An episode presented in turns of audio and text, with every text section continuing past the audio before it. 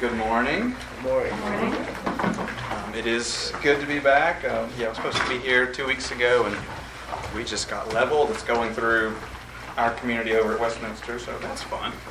Um, but my family, we're doing well again. Um, so glad to be here on, I guess, the last or, or second to last Sunday of Jeff's sabbatical. I know y'all are ready for him to be back. Um, let me pray for us, and then we will turn to Psalm 137. Heavenly Father, as we prepare to open your word to a particularly difficult text, but a particularly um, famous one, I, I pray for help. I need help. We need help understanding what the psalmist is trying to communicate uh, through your word in this psalm. So I pray for humility, and I pray for, for, for hope, for eyes that are tuned to Christ, and for hearts that are, that are attentive to his words as we listen to what he says in Psalm 137. Pray this in his name. Amen. All right. I, um, I am by no means a Civil War buff or a historian. Happen to be really good family friends with someone who is legitimately a historian, and one of his personal hobbies is the Civil War. And three and a half years ago, or almost four years ago now, when we told him that we were moving to Macon, Georgia, to uh, be an assistant pastor at the first church we were at, he got really excited because he loves Macon, Georgia, um, and he knows a lot of Civil War history about Macon, Georgia. So we got to hear about it from him. Uh, if you have a friend that's a Civil War buff, I'm sure you can identify with, with that conversation.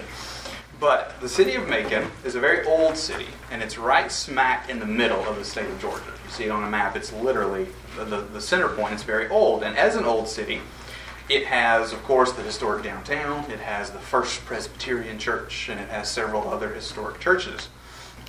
Um, and interestingly, in that presbytery, when you go through ordination, you go to First Presbyterian Church in Macon, the oldest church in the presbytery, um, and they put you in a room.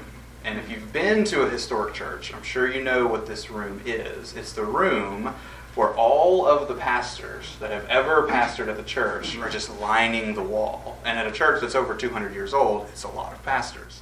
Uh, and that's the room they put you in to do your ordination exams. Um, but interestingly, and this is the story that I was told, the on that wall from 1860 to 1870 was a man was the pastor, a man named Reverend David Wills. And so during the Civil War, a very famous event um, where the Union Army and General Sherman marched from Atlanta through the heart of Georgia, which is Macon, all the way to Savannah. On the way to Savannah, he captured the city of Macon. When he captured the city of Macon, he gathered all of the people. It wasn't a particularly big city, but it was an important city. Uh, he gathered all of the people and put them in the downtown square. And then he gathered all of the clergy and he brought them next to the people. And the Union officer looked at the clergy and said, Which of you will now stand and preach the sermon of your liberation? And so all the clergy were standing there, and it was Reverend David Wills who stood up, opened his Bible, and read Psalm 137. The story is on a placard outside of the church. It's a very famous story. But this is what he read Psalm 137. By the waters of Babylon, there we sat down and wept when we remembered Zion. On the willows there we hung up our lyres, for there our captors required of us songs, and our tormentors mirth, saying, Sing us one of the songs of Zion. How shall we sing the Lord's song in a foreign land? If I forget you, O Jerusalem, let my right hand forget its skill. Let my tongue stick to the roof of my mouth if I do not remember you, if I do not set Jerusalem above my highest joy. Remember, O Lord, against the Edomites, the day of Jerusalem. How they said, Lay it bare, lay it bare, down to its foundations. O daughter of Babylon, doomed to be destroyed, blessed shall be he who repays you with what you have done to us. Blessed shall he be who takes your little ones and dashes them against the rock.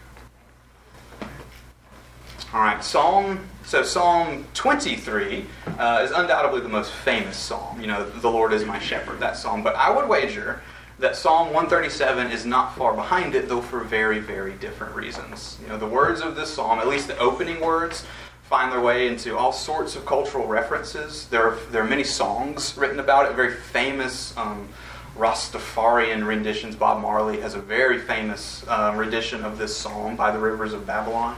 Um, the title comes up in several books. I think it's even been some movies with the name of it. It's part of a, a group of psalms um, that became like an anthem for the downtrodden, an anthem for those in exile. And, and this particular psalm is part of a group of psalms called imprecatory psalms, or psalms that curse. I'm sure you tuned in to those last couple of verses. They sound out of place for a psalm, but when we think of the psalms, um, what do we tend to think of? We think of um, things that give us a positive inclination. They lift our spirits. When we're sad, we go to the Psalms. They give us words to worship our great God. They give us hope. They give us comfort.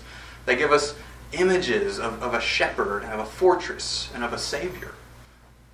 But there is a non insignificant number of Psalms like Psalm 137. Depending on how we calculate it, or how, how you count them, 10% of the Psalter are Psalms that curse. So that's roughly 15 of the 150 Psalms are Psalms like 137, which is clearly the most famous, but several of them, like Psalm 3, quoted in the New Testament. Peter takes one and applies it to Judas early in the book of Acts. Jesus even alludes to one as well. So we need to understand these Psalms. We tend to skip these Psalms because they're, they're hard. They feel a little out of place. We're not quite sure what to do with them. Um, but I, I borrowed a book from another one of our assistant pastors. He's been here, uh, Pastor Inslee, our youth pastor, and the book is so helpfully titled. It's about these Psalms, and the book is titled War Songs of the Prince of Peace. And as we work through Psalm 137 today, I want to look at three things the context of Psalm 137, the curses, that, that famous part at the end of Psalm 137, and then finally, the concern. So, the context, the curses, and then the concern of Psalm 137. So the context. Uh, unlike most Psalms, Psalm 137 is extremely easy to place historically. Most of them are a little ambiguous. They could apply to lots of different things just because of the nature of the psalm. Psalm 137 is not like that. We know exactly when it was written and why it was written. It's a reflection of the pain of the return from Babylon from the great exile that Israel went through. And you can read about that in more detail at the very end of the book of Second Kings. But you have this long section of history in the Old Testament from Joshua, so entering the promised land, Judges, sort of the anarchy of the promised land, uh, and then you go into First and Second Samuel and First and Second Kings. Um, and that, that tells the story, or, or really the history, of the nation of Israel. And it, along the way, well documents their sin. They were a covenant people. They were a people born and created under a covenant, and they repeatedly broke that covenant. They were fickle. They worshipped other gods. There's famous sections of, of Baal worship, just for one example. They were faithless. They regularly sought political and military alliances with other nations, with Assyria, or even with Babylon, or with Egypt, all of these places. They were immoral. They did, and they allowed absolutely detestable things to happen in their cities and in their places of worship. You see um, in Judges, especially at the end of Judges, just heinous acts. Later on, you see um, sort of pagan cult worship that has crept into even the temple practices. Um, and if you read many of the early prophets, kind of in that big section of the Old Testament with the prophets, those prophets are basically lawyers they're covenant lawyers, and they're coming to Israel over and over again, and they are telling them in explicit detail the things that Israel has done to violate the covenant, and in explicit detail what's going to happen to them if they don't repent. And while there are a few moments of repentance, especially as you read through the kings, there's a couple good kings along the way. Um, overall, the trajectory is down, down, down, down, down. And as a final judgment for their sin, Babylon comes from the north. This is King Nebuchadnezzar, famous city of Babylon, uh, great power of Babylon, comes from the north to eradicate Israel. They lay a devastating and brutal siege on the city of Jerusalem. They decimate the armies, they execute the king's children, they level the walls, they burn the city, they loot the temple, and they carry the people into exile. But not all of them. The elderly or the crippled or those that probably couldn't make the hundreds of mile brutal march back to Babylon, they just get left in a broken and burned city with absolutely no defense. And one of the more valuable subsets of people um, to Babylon would have been you know, young women, young people in general, but especially young women. But those young women that would have happened to have nursing infants with them would have been a liability on the journey back. So the simplest way to ensure you get what you want and you remove the liability is to dispose of the nursing infants. Jerusalem being a city on a mountain with rocky crags, it was very easy to dispose of their nursing infants while their mothers were marched back. And they spent their years in exile on the plains of Babylon by the great rivers, the Tigris, the Euphrates, this massive, lush uh, floodplain, digging the canal systems, digging the river systems, digging the irrigation systems that water the powerful nation of Babylon, which was their prison. And while they work, their overseers and their slave drivers, they see their musical instruments that they would have made for themselves, and they say mockingly, Sing us the songs of Zion. Sing us the songs of your God. What they mean by that are, are the other psalms Psalm 23, for example, Psalm 121, for example. Those uplifting and comforting songs, um, the one where, where Yahweh watches over his people, where Yahweh is an unbreakable fortress, where Yahweh is a shepherd who cares for his people and will protect them. Yeah, yeah, sing those songs to us.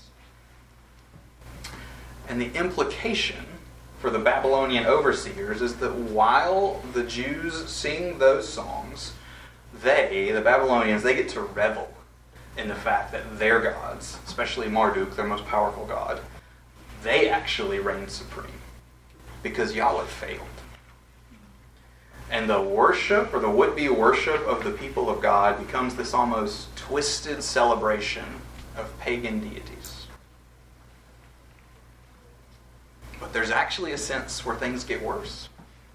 The, the initial brutality of, all, of it all fades after just a couple of years, relatively quickly in the, the full span of the exile.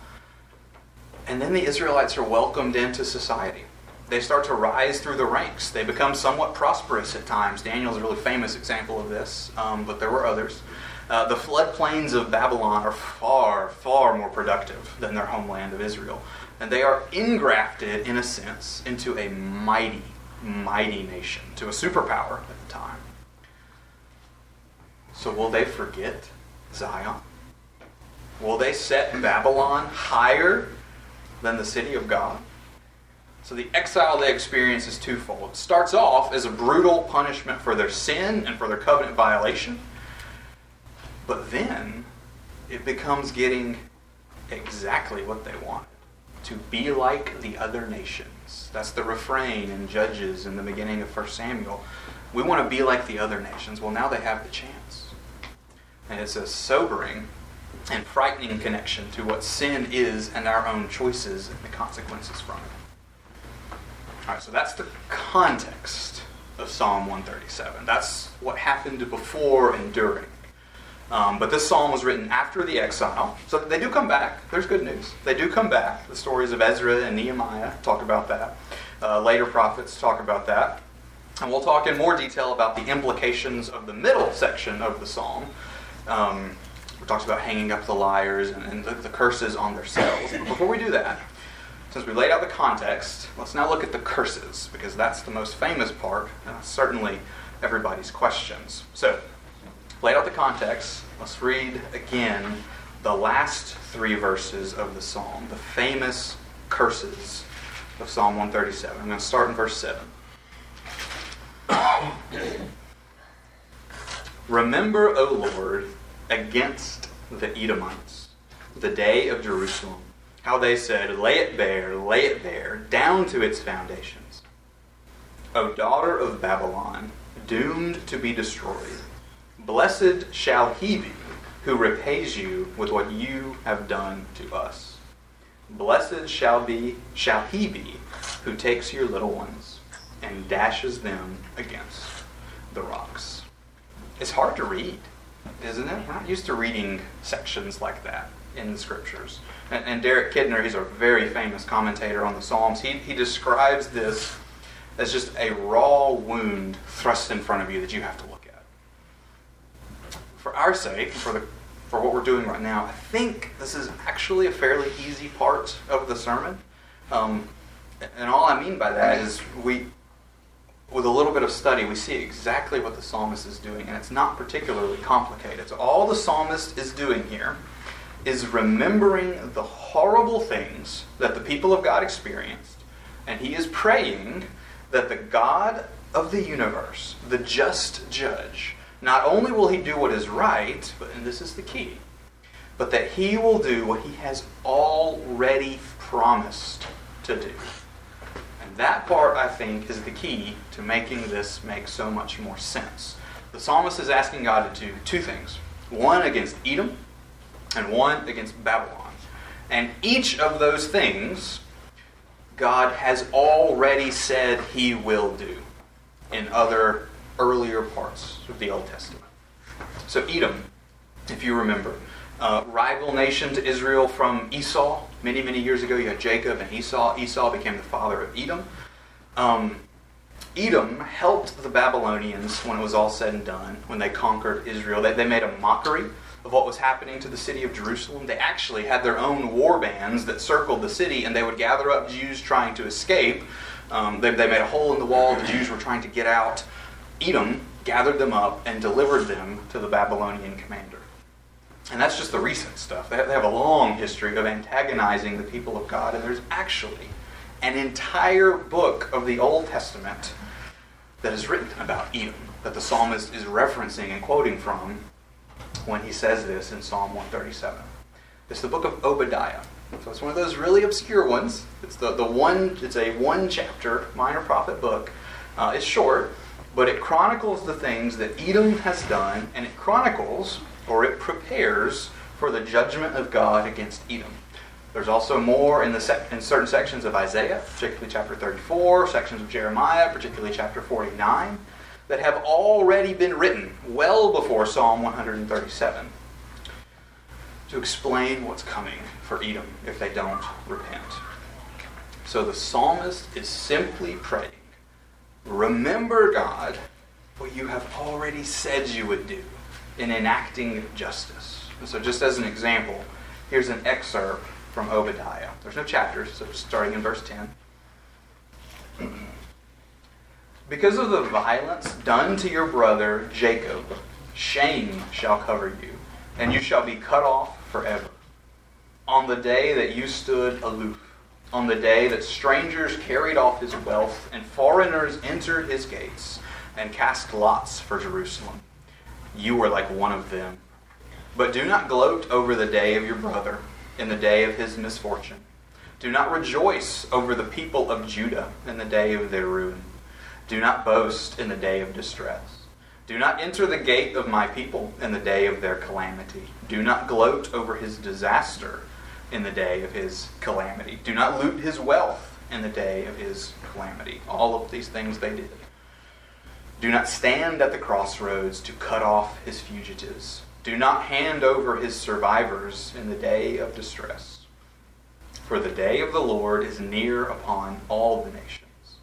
As you have done, it shall be done to you. Your deeds shall return on your own head. the psalmist in 137 is simply praying, Remember, God, what you have already said you would do from the prophet Obadiah. And the exact same thing is true of the next part of Babylon, of the, the, the very infamous curses against Babylon. Listen to the words from Isaiah chapter 13 that were written almost 150 years before Psalm 137. This is against Babylon. Their infants will be dashed in pieces before their eyes. Their houses will be plundered and their wives ravished. Very similar language is found in Isaiah 47, Jeremiah 50 and 51. So these are not curses of personal vengeance. Even though it is extremely likely the writer of, of, Psalm 137 was born in Babylon, was born in exile, and heard stories from his parents about what happened. These are faithful cries that the judge of the universe would judge justly. And the language that's used, that Hebrew word for remember, it is a legal term, it's a courtroom term. It's what someone would say in a defense before the king or before a judge. These are cries for justice based on the promises that God has already made that He will be just, He will remember His people. Even though they were being judged for their sin, the actions of those that mocked them and that destroyed them will be judged. And while it's not as pointed, we literally did the exact same thing, what, 15 minutes ago, when, when we pray the Lord's Prayer every single Sunday. You know, the language isn't quite as strong, but what do we say? You know, Thy kingdom come, Thy will be done on earth as it is in heaven. And if we kind of think about what that means, that the coming of the kingdom of God necessarily implies the destruction of the kingdom of Satan. And the scriptures make it abundantly clear that the will of God is to punish and judge sin. And in, of course, in our cultural moment, and we can absolutely uh, count our blessings, the words and the curses at the end of Psalm 137, they are hard to read. And they feel alien, they feel foreign. But even today, in 2023, if we zoom out and think about our brothers and sisters around the world, the words and curses of Psalm 137 hit a lot closer to home. Um, at Westminster, we have a, a, during the school year, we have a Wednesday night prayer meeting. And our associate pastor, Jim Roberts, is always very faithful to include prayers from missionaries and churches around the world. And when you read the things from, you know, parts of China or parts of North Africa or parts of Indonesia, and you read just horrible, horrible things, and, and we pray for them weekly. Um, these words that feel so foreign to us, they hit a lot closer to home. And how could we not intercede on our brothers and sisters' behalf that God will remember? But if we zoom out a little bit, this psalm has a lot to say to us as well. Um, and now that we've more or less laid out the context and we kind of understand the curses and what's happening there, um, let's turn to the final point the concern of Psalm 137. There's at least three things that I want to see here about the concern of Psalm 137. And the first is the heart of the exile. So let's look at the first four verses. By the waters of Babylon, there we sat down and wept when we remembered Zion. On the willows there we hung up our lyres, for there our captors required of us songs, and our tormentors mirth, saying, Sing us one of the songs of Zion. But how shall we sing the Lord's song in a foreign? I think there's, there's at least a portion of every believer that understands the concept of exile, even if it's not as graphic as the Babylonian exile was. That, that feeling or that experience that, that we just don't belong here. And that can manifest itself in a thousand different ways. I mean, it could be your family. Maybe you're the only believer in your family. Uh, that's not true of me, but I've had friends that that's true of. And you just feel so alone, so out of place. Could be your workplace. Uh, before I was in ministry, I was a high school teacher for five years in the public school system um, in Georgia. And I distinctly remember, it really wasn't that long ago, but I mean, I remember there was one person, at least on my wing, that was a Christian, talking about staff, and that viewed the world the way I do. But other than that, just this feeling of being in a, in a bog or in a mire and just having to endure and listen to these, this just horrible things, this depravity. Uh, just it could be your own present circumstances. It could be the sin in your life that you hate, but it still feels like it just has so much power over you, and you just feel in exile. And the, the glimpse this psalm gives us into the heart of the exile is that it is brutally honest. There are no platitudes in Psalm 137. It's not a Hallmark card psalm. The psalm doesn't suppress pain and make it just seem like things are going to be okay. And that's actually a really important theme of the exile at large. If you read about it in other sections of the Old Testament, there were numerous false prophets that came to the people while they were in exile and said, Don't get comfortable here. You're only going to be in exile for a year or two. Things are going to be fine. Yahweh is about to, just any day now, break the Babylonians and we're going home. And that they were tickling their ears, telling the people what they wanted to hear. But that wasn't the case. They were in exile for two full generations. Those that went into exile died in exile. The Psalm, Psalm 137, doesn't make everything sound okay. It uncovers the wound, it lets the air hit it. The heart of the exile looks up to heaven and asks the question how, can I sing of Yahweh always protecting me? How can I sing of Jerusalem being a fortress on a hill? How can I sing of Israel's kingdom spanning from sea to sea, the famous Psalm 72? Um, of Yahweh breaking the weapons of the enemy. How can I sing these things when they're not true? One commentator said the problem lies not merely in what the captors are saying, but in what the captives' own hearts are saying. To sing such songs might be an act of faith, but in the context, it would feel more like an act of folly. It's the reality that sometimes faith and hope are, are silent. They're not gone, but they're silent. It's like if you if you can identify with this, with someone you care about has gone through just an unspeakably difficult situation. And the best thing that you can do is just sit next to them and not say anything. Just sit with them. And I say that because of the first two verses. So look, look at what the psalm says. On the willows, which are trees, on the willows, there we hung up our lyres. And that is a very important verse they didn't break them. They didn't chop them up and turn them into firewood. They didn't throw them into the rivers in anger. They didn't repurpose them. They hung them up.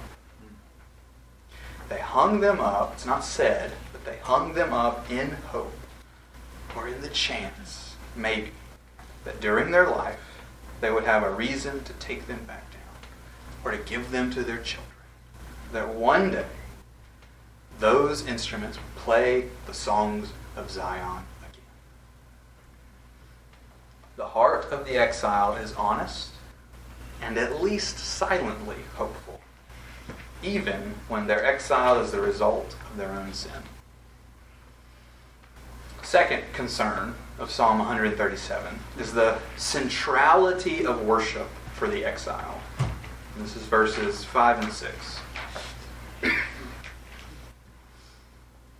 If I forget you, O Jerusalem, let my right hand forget its skill. Let my tongue stick to the roof of my mouth if I don't remember you, if I do not set Jerusalem above my highest joy. These are two verses, and they are a self maledictory oath, a curse on his self. Um, that even though the lips of the exile may be silent, inside their heart aches for Zion. Where words fail them, affections do not. To use language from the prophet Ezekiel, their hearts are not made of stone, they're made of flesh, and they don't belong here. This is particularly true for the second problem of the exile that we mentioned earlier. Remember, it started off brutal, the siege, the march, and the first year or two were brutal and barbaric. But after a couple of years, it became real pleasant in Babylon. This was a wealthy prosperous place. And the temptation to integrate, to give up Zion, would have been very real. In fact, we know this is true because later historical accounts in the Old Testament tell us that there were people who chose to stay in Babylon when it was time to go home. But the exile understands the centrality of Zion, understands that this world is not my home. And despite the allure of this world, they will not buy it. They would rather curse themselves than set anything above Zion. It's a really similar thought to what Jesus says in the New Testament about plucking out your eye or cutting off your hand. These self maledictory oaths. The exile teaches us the very humbling lesson of sin and judgment that often we don't realize how precious something is until we lose it.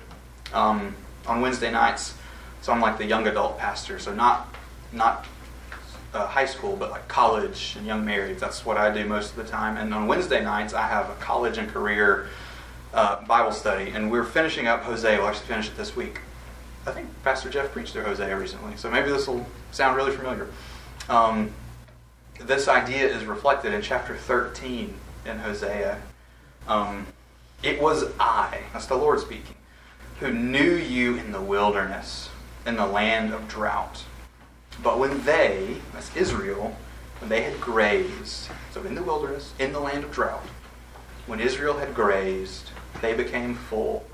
They were filled. Their hearts were lifted up, and therefore they forgot me.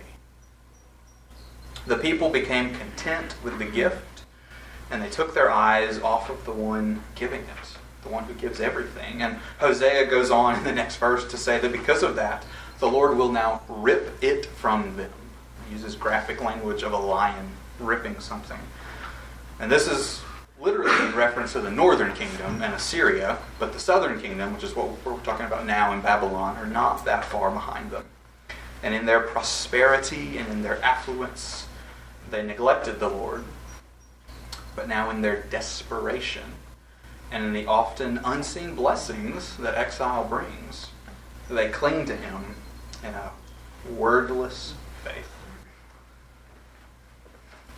Finally, the third concern of Psalm 137, the third concern is the longing for justice. We've already read the curses, so I'm not going to read them for a third time, but this is judicial language.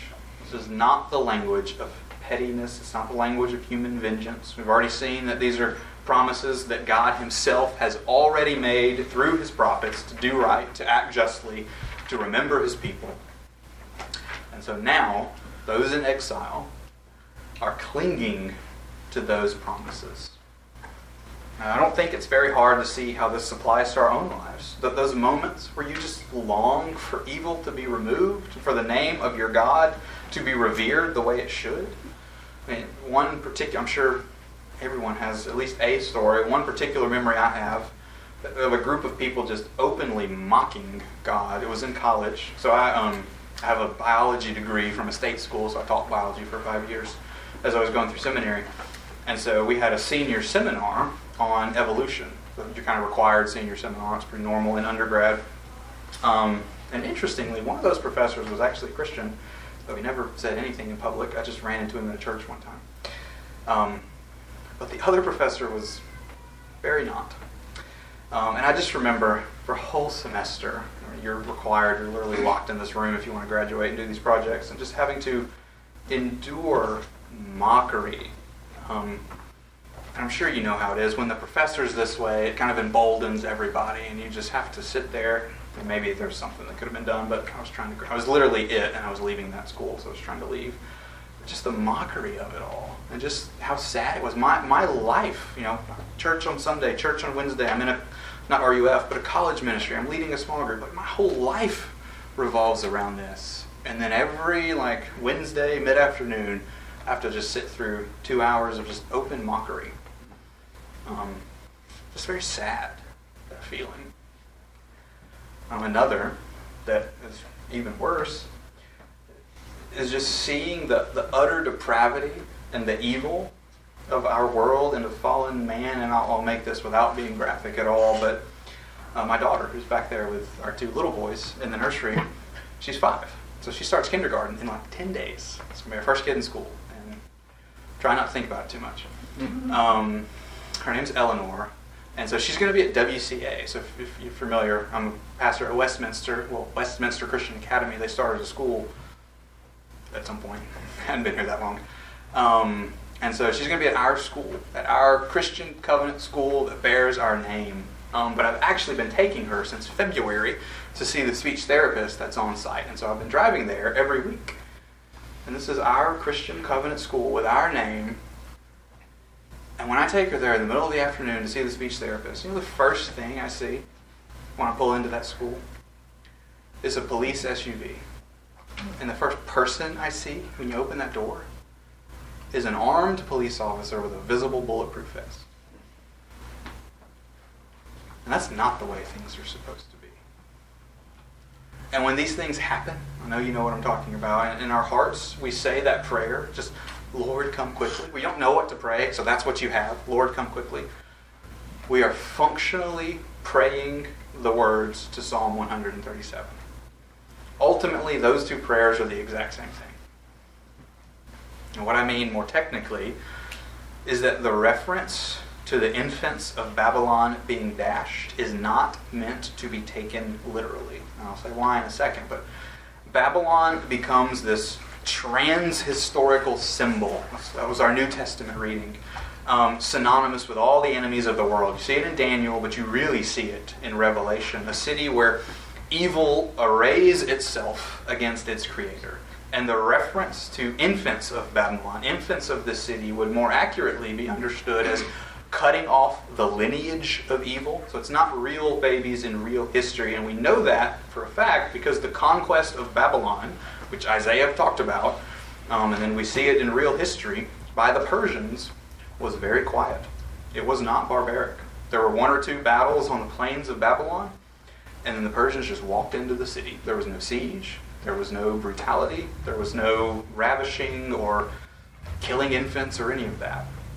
The Persians just walked in and over. You see it. You, kind of, you see it kind of happen in Daniel. Just this overnight flip. No siege, no slaughter.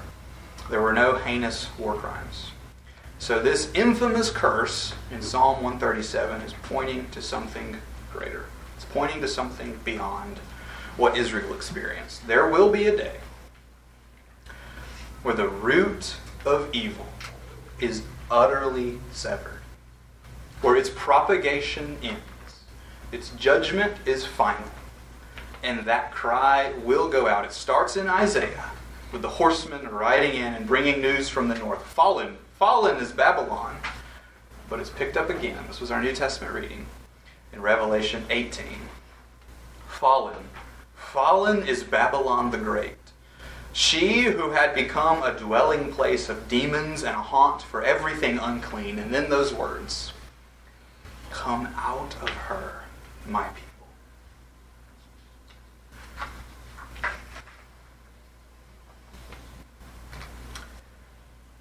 But if we think about it, that does lead to a bit of a problem, if we're being honest. What is the way out of her? How can anyone, if we really stop and think for a second, and this is the last thing, how can anyone really pray for justice or divine vengeance? Who could pray that prayer and then withstand what is to come? Summarize a much, much larger point from Dietrich Bonhoeffer, to, to long for divine justice means surrendering all of my own claims. Because only people who have not sinned can leave vengeance in God's hands. And so, in the end, the judgment of God will fall on two things, and only two things Babylon, the, the summation of the world and of evil arrayed against its creator and God's own Son, Jesus, the, the great cleft in the rock, as the glory and the wrath of God passes by. I think that's ultimately where we need to leave Psalm 137. It's raw, it's a prayer of pain and of heartache. Remember, Kidner said it was this open wound we have to deal with. It longs for the God of the universe to make things right. The curses of the Psalms are not weapons to be wielded in our hands for vengeance, they are reminders that the God of this world will do right and inevitably bring total justice. But the good news, David Kidner concludes in his commentary, between our day and theirs, our calling and theirs, stands the cross.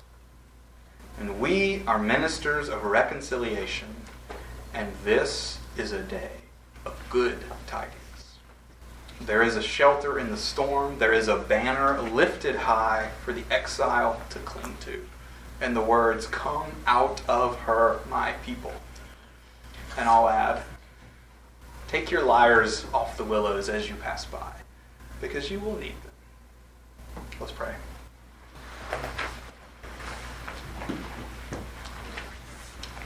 Heavenly Father, we're thankful for the words of Psalm 137. They're, it's a difficult psalm. We have to come face to face with the reality of sin in this world, reality that we are sinners.